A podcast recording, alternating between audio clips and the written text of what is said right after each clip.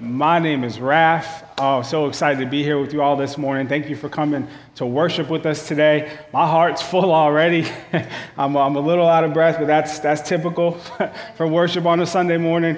Um, excited, excited to be here with you all. If you are, if you're new with us, if you're a guest, or maybe maybe it's been a while or you've been on vacation, we are right in the middle of a series called Behind the Music. It's a worship series where each week we, uh, we, we, get to choose a song and, and uh, we're going to break it down a little bit. We're going to maybe look at some of the scripture behind it, the scripture that inspired it.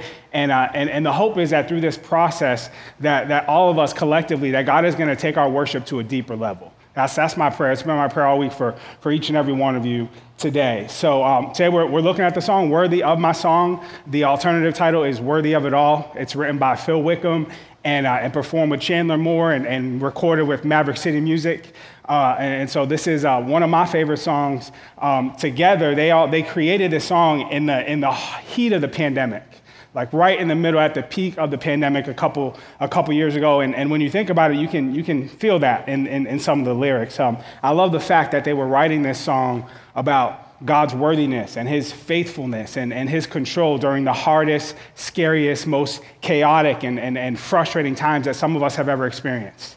Okay, because it highlights for us that even when the world is in turmoil, even when our lives seem like they're spinning out of control, God doesn't change. He stays the same. He, he stays the same. But sometimes when life feels heavy, when things get messy, when things get really hard, the last thing we want to do is praise, right? It's, it's, uh, it's, it's difficult sometimes to be thankful or even bring yourself to, to, to pray when we feel discouraged or, or overwhelmed, let alone to stop and remember just how much bigger God is than our present circumstances.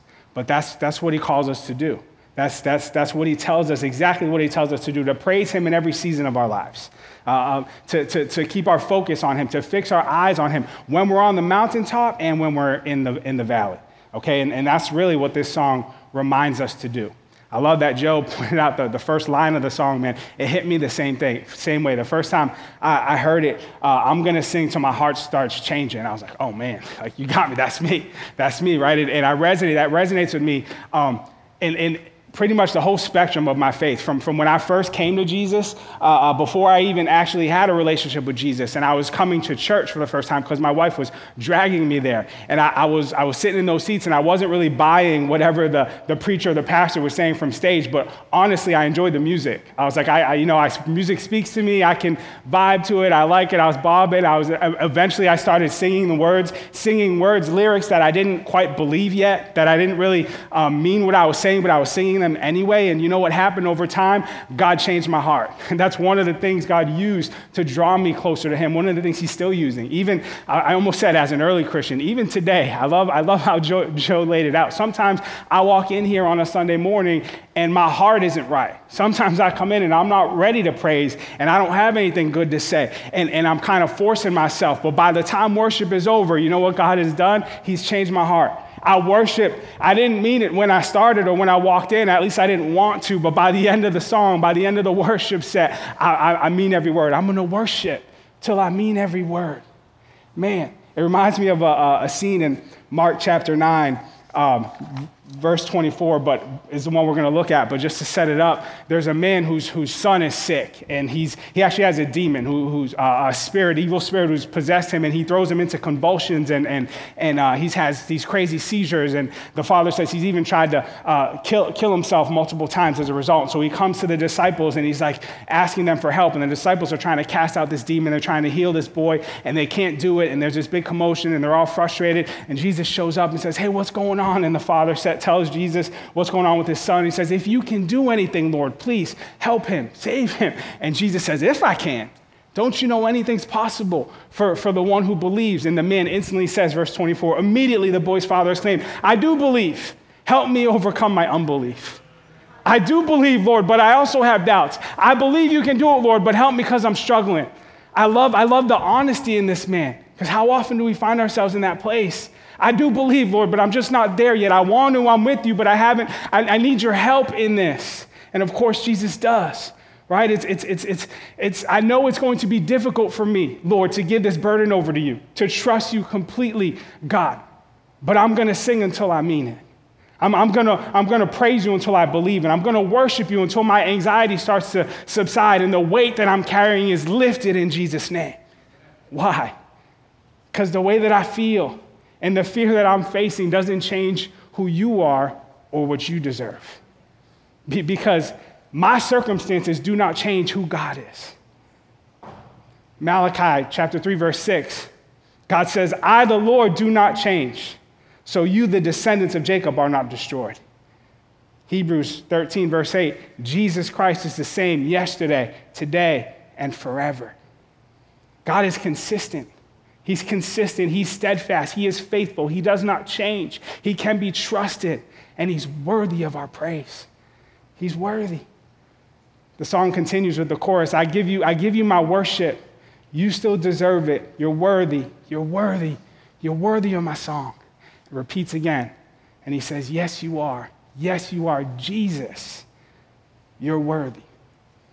Came to ask somebody today Have you ever felt unworthy? Any point in your life, maybe unworthy of, of love, unworthy of praise, unworthy of, a, of, of, maybe a position or a job that you had, or, or maybe an opportunity that, that, that you were given, unworthy in a relationship. Has, everyone, has anyone ever felt just in the moment, man, I'm not worthy? I'm not worthy. I know I have. I know I have. I'll, I'll share one story. Um, I feel like I need to give a disclaimer because I got some of my students in the room. I'm a student pastor, and so I will say this. Uh, this is a story from my youth when I was a teenager, and, uh, and it's one of those that, that I'm not glorifying what I did in any way. It was wrong. Please hear me say that. Don't do what I did, okay? As a teenager, I was in high school, and, I, and I remember uh, one of my friends, uh, his parents were out of town. And so we got this idea let's have a party at his house.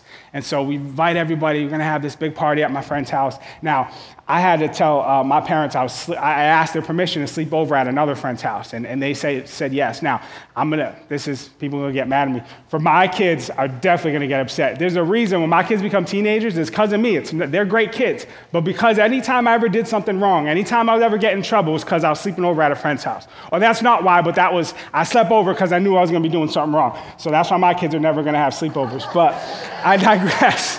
I digress. I'm sleeping at a friend's house. Parents give me permission. We know we're going to party at my other friend's house. So, of course, we go there, have this huge party. Tons of people show up, people I don't even know. Some, some people bring alcohol. There's underage drinking. A couple of my friends um, got really, really drunk to the point that we're like, all right, he's throwing up. Like, we got to get him home. And so, so uh, a couple of my buddies take them. They're walking my friend home, walking down Main Street in Everett, where I grew up.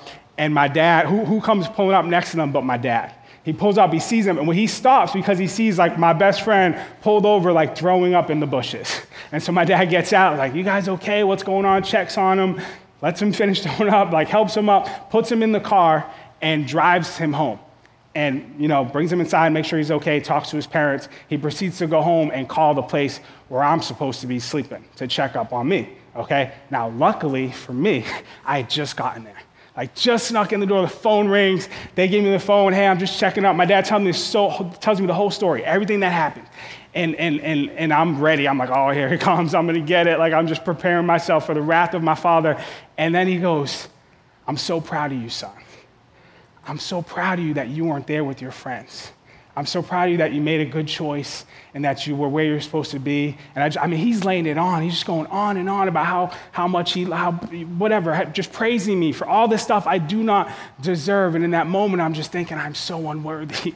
like, Dad, I'm not worthy of this. Now I'm thinking it. I didn't say it. When I tell this story, I get to this point. People are like, so what happened? Did you, did you confess? Did you tell him no? Absolutely not. Okay? because as guilty, and I was, I felt so guilty and ashamed, and it was, it was tearing me up. But what, what was bigger than that was my fear of what my dad was going to do if I told him the truth. So I just held on to it. I ate it. I didn't say anything. Okay, not till uh, years later, at least. It was, uh, it was probably four or five years later. I think I was um, either a senior or finishing up in college, and I was home, and somehow it came up. I forget, but, but I was just talking to my dad, and, and the story came up, and I did tell him the truth, you know, four or five years later, and he just kind of shook his head, and, you know, he's like, obviously, if I had known at the time he would have gotten in trouble, there's nothing we can do now. But I told him the, the shame, the guilt I was walking around with, and just how that, like, I think that's how the conversation came up. And he just said, Hey, you need to know something. There's nothing you can do that can make me love you any less. There is nothing you can do. Like, I could be disappointed in time. There is nothing you can do that'll change the way I see you right? But for me, that was just a crucial moment in my life where, from that moment on, not to say I never messed up again, I messed up plenty of times, but my motivation for the way I did things and how I lived changed because honestly, I was trying to live my life in a way that was worthy of the way my dad saw me. I didn't see myself that way. I was so grateful that he did, but I was like, man, I'm not worthy and I want to be. And that became my, my, my motivation. Now, um, I didn't know Jesus back then right? And, and, and as I look back on it now, um, it's such a good example. It's such a picture of the gospel, though. Again, I wasn't following Jesus, but I look back now and, and man, I can see him all through my, my story. In fact, the next time I ever remember feeling uh, that, that same sense of, of unworthiness, that man, I'm not worthy of this, was when I received the gospel. When I came face to face with the love of Jesus and his grace and his mercy for the first time. I was instantly overwhelmed by his grace in the face of my sin. Again, I didn't grow up a Christian or, going to church. My parents were uh, basically taught us the golden rule treat others the way you want to be treated, okay? And, and, and that's it. Try to do the right thing, and, and that's kind of how we were raised. It wasn't connected uh, to, to Jesus or to, uh, to any particular faith, and, and, and that's what we tried to, that's what we tried to do. But um, in my late 20s, again, through my wife dragging me to church, I came to Jesus uh, uh, on, my, on my own eventually, and, and it was in a worship, worship service like the one we just had where God just kind of brought me to tears. I've shared this story before, I just remember looking around, a room full of people singing, crying, pouring their hearts out to God.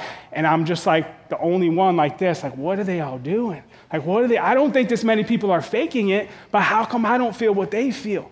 you know and, and, and i just sat there and i prayed that whole time i just prayed i was like god if you're real if this is real show me reveal yourself to me and he did it's like in an instant and my heart just flooded and i was so overwhelmed and i was brought to, to tears and that was the day i gave my life to the lord and instantly almost instantly after that i felt like oh my goodness i'm not worthy I'm not worried. Do you know, now that I know you're real, before I was like, well, he might be real, he might not. Like, there might be something to it. But everything I knew or heard or believed, which was I didn't understand the gospel at all, was hey, if he is real, then I'm out. I'm disqualified already. I've already disqualified myself. So either way, it's not for me. When I realized the truth of the gospel, that Jesus, like, no, no, I came specifically for you. When I had that thought, man, I'm so unworthy, Jesus, he spoke to my heart. I know that's why I came. That's why you need me. That's why you need me. You can't do this on your own. And this is the gospel, right? The incredible news of our rescue and adoption by God through Jesus. Just want to run through it real quick. The, the, the gospel, right? Romans, uh, Paul says in Romans chapter 3, uh, there's no one righteous, not even one. For all fall short. All have sinned and fall short of the, of the glory of God. Okay, meaning that we all have a sinful nature from the best of, from the worst of us to the best of us, and everyone in between can never be good enough to stand before a holy God in perfect relationship with Him. Because God is holy, because He's perfect, He cannot be in the presence of sin.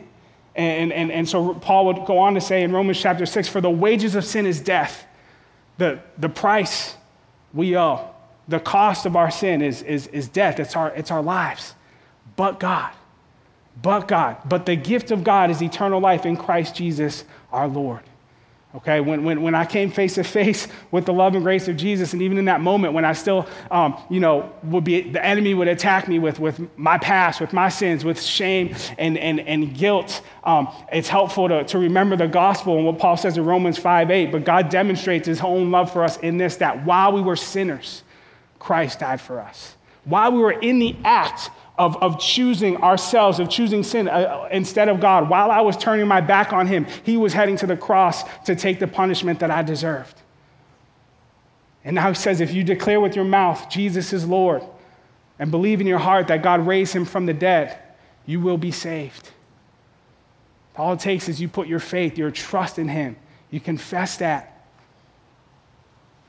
Therefore, Romans 8 1, there is now no condemnation and those who are in Christ Jesus, your sins don't count against you. Your sins no longer count. Jesus paid that debt for you. Again, this is the incredible news of our rescue and adoption by God through Jesus. That by faith, not by works, we can't earn it, but by faith, by putting our trust in Jesus Christ and in his finished work on the cross and in the power of his, his resurrection, not only are we saved from sin and death, but we've been restored to the family of God. And it's the love of the Father It's the love of God the Father, His grace, His mercy, His forgiveness that should motivate us to live a life worthy of the calling we received, worthy of the gospel, worthy of our Lord Jesus Christ. It's not that we could ever actually be considered worthy on our own, in and of ourselves, but that He makes us worthy. That's what He bought us. That's the gift He, he, he procured for us. And we don't have to earn that. It's a gift of grace. It's a gift of grace. We couldn't earn it if we wanted to. And so now, instead of striving to achieve that standing, instead of fighting and working and clawing and failing miserably to, to, to get there on my own, I can just rest in that. I can just rest in it. I just receive it and rest in it. And now we can live life from that place. That's the motivation. The Apostle Paul described it to the church this way in Colossians chapter 1, verse 9. For this reason, since the day we heard about you, we have not stopped praying for you. We continually ask God to fill you with the knowledge of His will through all wisdom and understanding that the Spirit gives, so that you may live a life worthy of the Lord and please Him in every way, bearing fruit in every good work, growing in the knowledge of God, being strengthened with all power according to His glorious might, so that you may have great endurance and patience and giving joyful thanks to the Father who has qualified you to share in the inheritance of his holy people in the kingdom of light. For he has rescued us for the dominion, from the dominion of darkness and brought us into the kingdom of the Son he loves, in whom we have redemption, the forgiveness of sins. Somebody say amen. That's good news, y'all. That's really good news. Paul continues Verse 15 The Son is the image of the invisible God, the first over all creation. For in him all things were created, things in heaven and on earth, visible and invisible, whether thrones or powers or rulers or authorities, all things have been created through him and for him. He is before all things, and in him all things hold together. And he is the head of the body, the church. He is the beginning and the firstborn among the dead, so that in everything, he might have the supremacy. For God was pleased to have all his fullness dwell in him, and through him to reconcile to himself all things, whether things on earth or things in heaven, by making peace through his blood shed on the cross. This is why we can sing, y'all. This is why we can sing, You're worthy. You're worthy. You're worthy, Jesus. You're, you're worthy of it all. The song continues in, in verse 2 I'm going to live like my king is risen. I, I'm going to live like my king is risen. I'm going to preach to my soul that he's already won. And even though I can't see it, I'm going to keep believing that every promise you made is as good as done. In, in other words, I'm going to live my life in such a way that, that reflects the truth of the gospel. That, that the things that I say and do, the way that I love and lead and treat people, the decisions I make, and the things I consume, my priorities, how I spend my time, my money, my relationships are all going to reflect that I serve a risen Savior and His name is Jesus Christ, who not only saved me, but is making me new. Day by day, I'm being transformed by the, by the Holy Spirit. And so now, even when I don't feel like it, even, even when, the, when the world around me doesn't, doesn't reflect it, or when I'm overwhelmed by my circumstances and discouraged by my own shortcomings, I'm going to preach to my soul. I'm, I'm going to remember the gospel. I'm going to remember that your word is true, God, that your promises are true, okay, that we have victory in you, Lord. I'm going to give you my worship because you still deserve it. You're worthy. You're worthy. Jesus, you're worthy of my song. It starts with the gospel. First and foremost, he is worthy because of, because of the truth of the gospel. But I also want to dig a little bit deeper today. With, with, with the time we have left, I want to explore what else does it mean when we say Jesus is worthy. And when I say deeper, it doesn't get deeper than the gospel. But I just want to flesh that out, that word worthy. What are we saying when we express that to Jesus? When we say, You're worthy, what exactly are we saying when we call him worthy, worthy of it all. Okay, here are three things I think we're expressing when we worship Jesus as worthy, and they're all found in Revelation chapter 5. Okay, the first one Jesus is qualified. Jesus is qualified. Revelations 5, verse 1. Then I saw in the right hand of him who sat on the throne a scroll with writing on both sides and sealed with seven seals. Just some context here. The book of Revelation is written by uh, the Apostle John. He's um, one of, one of Jesus' closest disciples. I love John because he referred to himself as the one whom Jesus loves. Like, I love that kind of con. He's right, but it's just like, yeah, that's what I'm going to call myself. I'm the one whom Jesus loves.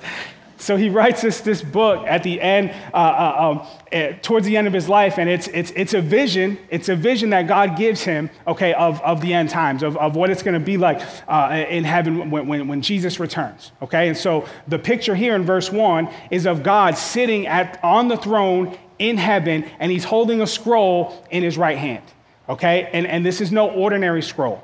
We know that because John says it has writing on both sides, which is uncommon. Okay, typically a scroll will be written on the inside, rolled up. You put a, a, a string around it, tied in a knot. They put a wax, seal it. Okay, that's what usually happened. This was scroll has writing on both sides, and it's it's sealed seven times. Means seven rolls of string wrapped around it, seven knots, seven seals. Okay, so the so the scroll is different, right? There's something different. It, it, it's, it's special. Now, Natural question, next question is what's the content of the scroll, right? What's inside? I don't know.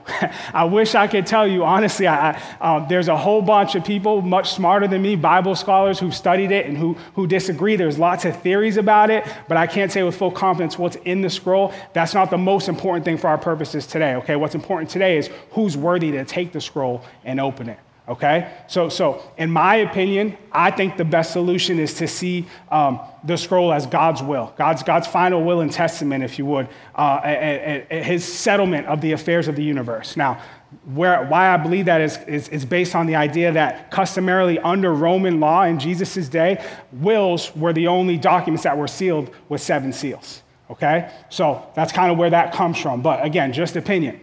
Verse 2 and I saw a mighty angel proclaiming in a loud voice, Who is worthy to break the seals and open the scroll? But no one in heaven or on earth or under the earth could open the scroll or even look inside it. I wept and wept because no one was found who was worthy to open the scroll or look inside. Remember, the emphasis here is not on the content of the scroll, but on its seals and on the one who was able to take it and open it. Verse 5 oh, I'm sorry, John here, is, he's, he's brought to tears. He's crying because no one's found worthy, right? No one's found worthy. So, so I think in his mind, you know, the, the, the, um, the fate of, of, of the universe kind of hangs in the balance here. Verse 5 Then one of the elders said to me, Do not weep. See, the lion of the tribe of Judah, the root of David, has triumphed. He is able to open the scroll and its seven seals. The lion of the tribe of Judah, Okay, the, the root of David, these are various uh, titles given to the Messiah in the Old Testament.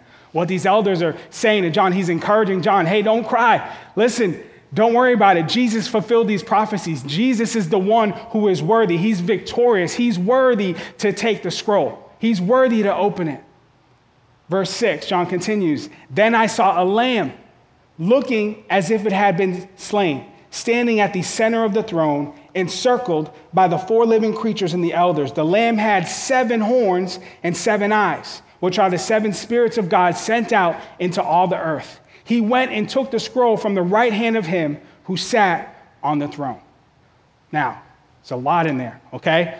Because of the elder's announcement, okay, John no doubt expected to see a lion. Remember, he said, The lion of Judah is coming. He can take the scroll, the scroll, right? And so I'm surely John expects to see a lion. Instead, what does he see? A lamb. A lamb, okay? Now, we as humans, right, when, when we think uh, we want to project symbols of power, we, we think of images of ferocious beasts or birds of prey, right? These are the things we name our sports teams, or, or they're the seals on our nation symbols, right? So, so uh, lions and tigers and bears, or uh, eagles and falcons, right? That's power, that's strength, okay? Yet the symbol of the kingdom of, of heaven is a lamb. I just find that interesting, representing humility, gentleness, and sacrificial love. The lamb, John says, looks as if it had been slain. It's hard to describe exactly what John saw here, but this lamb clearly has the marks of sacrifice on it. The idea being that the sacrifices of Jesus, the sacrifice of Jesus, is still fresh and current before God the Father. This is, this is a big deal, y'all. Please don't, please don't miss this, okay? Because it means there's nothing stale or old about Jesus' finished work on the cross. That thousands of years later, it's still fresh as the day he died. That his blood is still being poured out for us, so that for every generation, for every new believer who would come and approach the throne of grace, there's still an offering there, a fresh offering there ready to be poured out that they can offer God instead. It's a, it's a big deal. Then things get a little weird, okay? gotta, gotta talk about it.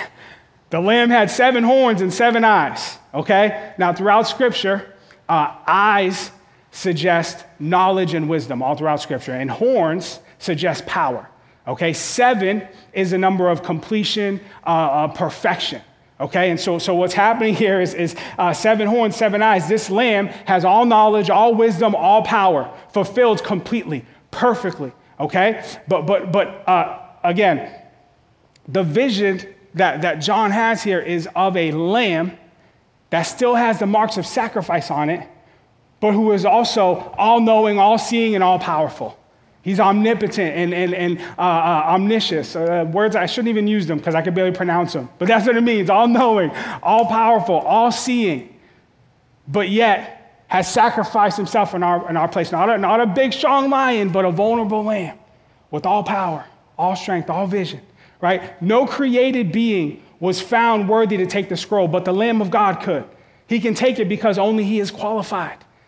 His rank, his character, his ability to take the scroll and open it and thus dictate the, the destiny of the universe has been permanently demonstrated by his finished work on the cross. Verse 8 and when he had taken it, the four living creatures and the 24 elders fell down before the Lamb. Each one had a harp, and they were holding golden bowls of incense, which are the prayers of God's people. Just pause right there, just because I love that picture. Golden bowls of incense, which are the prayers of God's people, communicates to me that God values our prayers, right? That, that, that they're special to God. Verse 9, and they sang a new song saying, You are worthy to take the scroll and open its seals because you were slain. And with your blood, you purchased for God persons from every tribe and language and people and nation. And you made them to be a kingdom and priests to serve our God, and they will reign on the earth. Because Jesus became flesh, lived a perfect life, died a sinner's death, and, and, and bled on the cross to absorb the wrath of God for the sin of all mankind, he is qualified.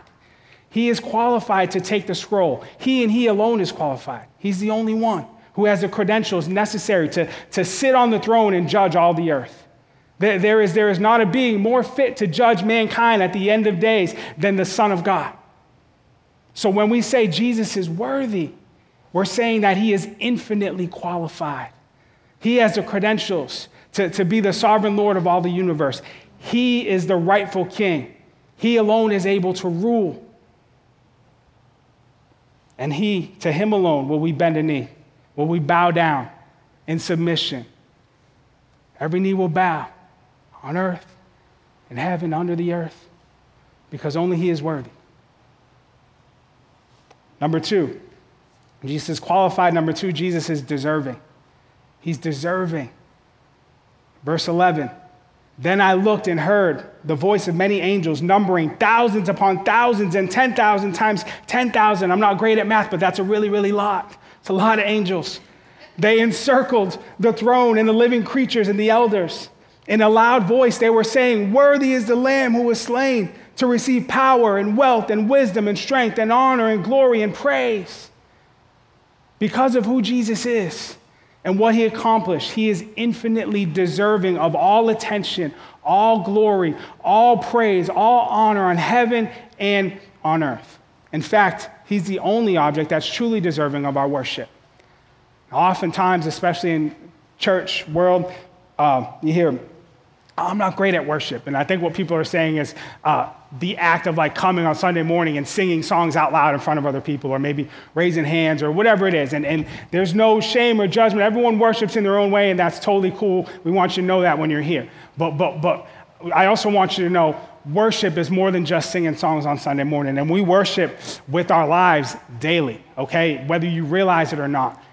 And, and, and I would say for most of us, right, uh, um, we don't have a problem acknowledging when a, when a skillful athlete is worthy of, of praise, right? When, when, when, when our favorite team, someone on our favorite team does something amazing, delivers a stunning performance on the court or on the field, right? We, don't, we know how to appreciate that. We don't have a problem celebrating that, right? When a, when a, when a talented musician uh, is worthy of praise when he, he or she performs a, a beautiful song, Taylor Swift right now, she's on tour going all over the, the country, just selling out stadiums. I saw one clip on YouTube of like, it might have been in Foxborough, which made me happy, but in Massachusetts, but um, it was pouring rain.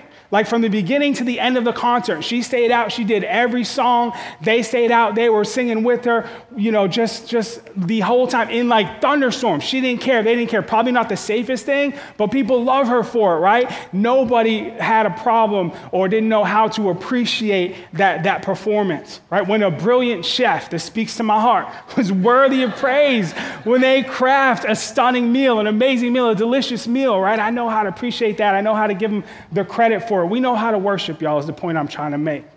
Right? We're pretty good at giving our focus and our attention and our adoration to things like these. We know how to worship when we want to. But how much more infinitely worthy of praise is the Lamb of God who took away the sins of the world and reconciled us to the Father? How much more deserving of our worship is, is He? So when we worship Jesus as worthy, we're saying he is infinitely deserving of everything we have to offer all praise, all energy, all of our attention, all of our focus, every fabric of our being, every piece of our heart. For all things are from him and through him and to him. He's worthy because he's deserving. He's deserving. Number three, he's worthy because he's Lord. Jesus is Lord. When we express, Jesus, you're worthy, what we're saying, whether you realize it or not, is Jesus, you are Lord. Verse 13 Then I heard every creature in heaven and on earth and under the earth and on the sea and, and, and, and all that is in them, saying, To him who sits on the throne and to the Lamb be praise and honor and glory and power forever and ever. The four living creatures said, Amen. And the elders fell down and worshiped.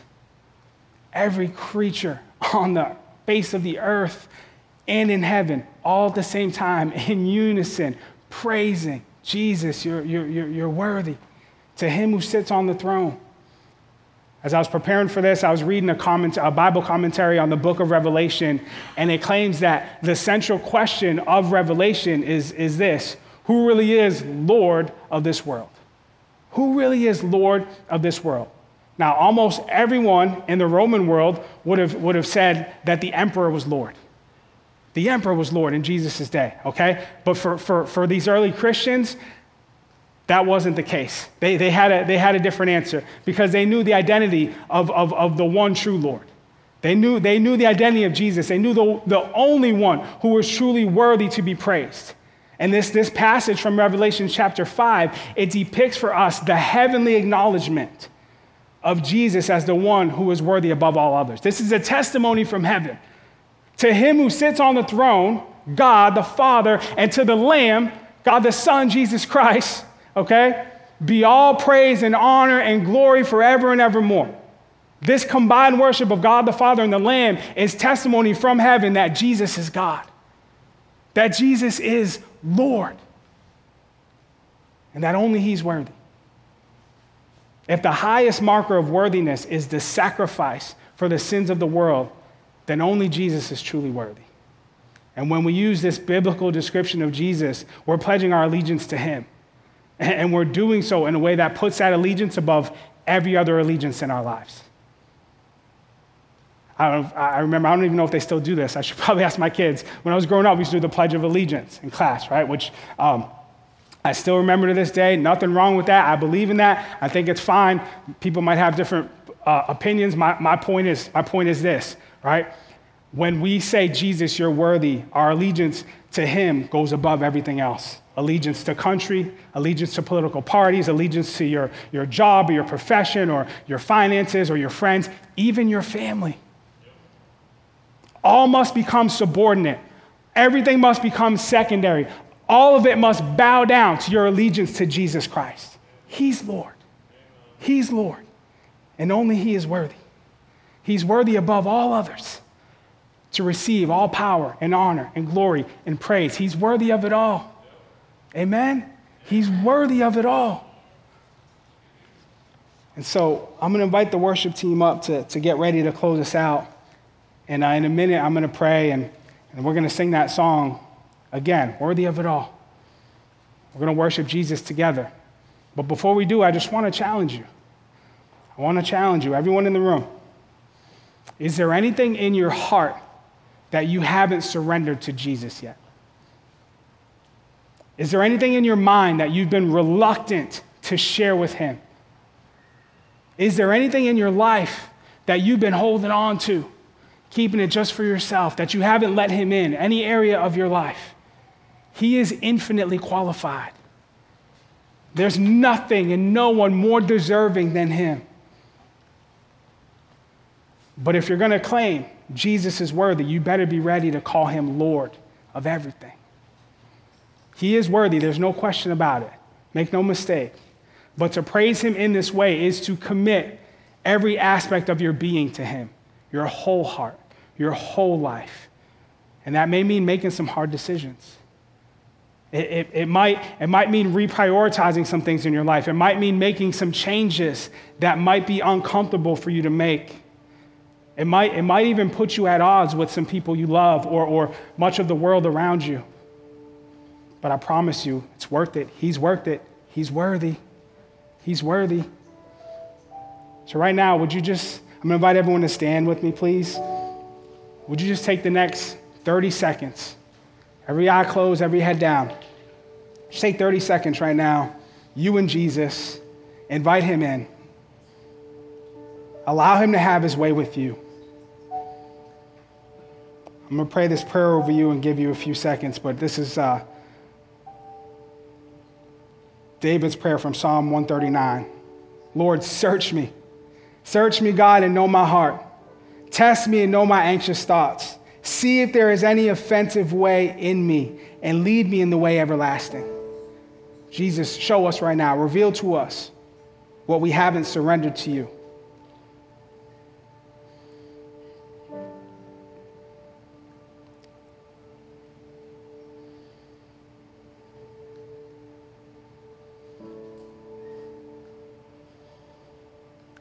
Fathers, we prepare to continue to worship you today, Lord, we thank you. Thank you, God, that you, Jesus, that you're qualified. Thank you that, that only you are deserving. Thank you that you are Lord. And right now, when we say, when we sing these words, you're worthy, Lord, we really mean it. You're worthy of it all. We want to make you Lord of our lives, Lord of this church, God, Lord of everything we, we, we, we say and do. God, I pray you would encourage us and empower us as we leave here today. God, to, to, to just walk out a little bit differently than we came in because of the truth of the gospel, because of the truth that, that because you're worthy, we can now live a life worthy of you. We love you. We praise you in Jesus' name. Amen.